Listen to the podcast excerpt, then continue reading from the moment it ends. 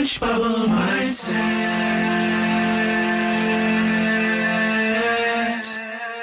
Changing your thoughts, changing your life. Hello, beautiful people. It's Angela Thomas in my Orange Bubble. Welcome and thank you for joining me today. Please remember to like, share, subscribe. Down below, I have a free Facebook group and a free 15 day alignment email course. I love hearing your questions and success stories, so please keep them coming. Thank you for being the fabulous you you are. So, today I want to talk about manifesting for others. I'm glad to know you are an uplifter. In the words of Abraham Hicks, an uplifter is somebody who cares about others and wants to give to others. You want the best for everyone, and that's wonderful.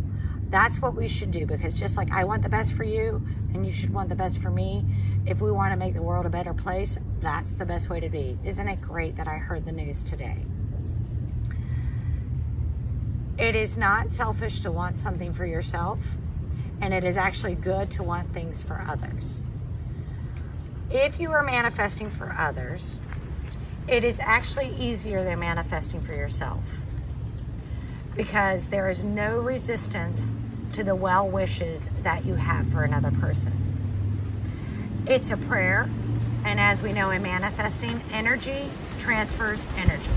So good energy becomes good energy for somebody else.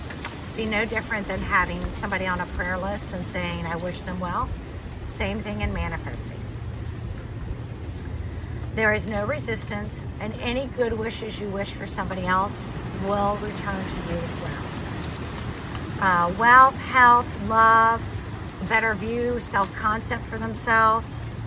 If you want free coffee for them to help them show that they are appreciated and loved, by all means. Whatever you desire for yourself and for others comes in. So continue wishing everybody well. Thank you.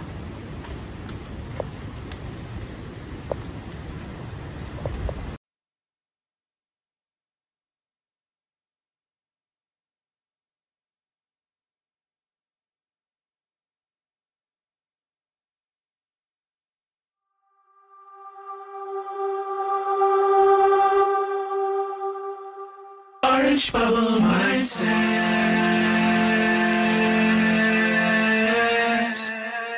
Changing your thoughts, changing your life.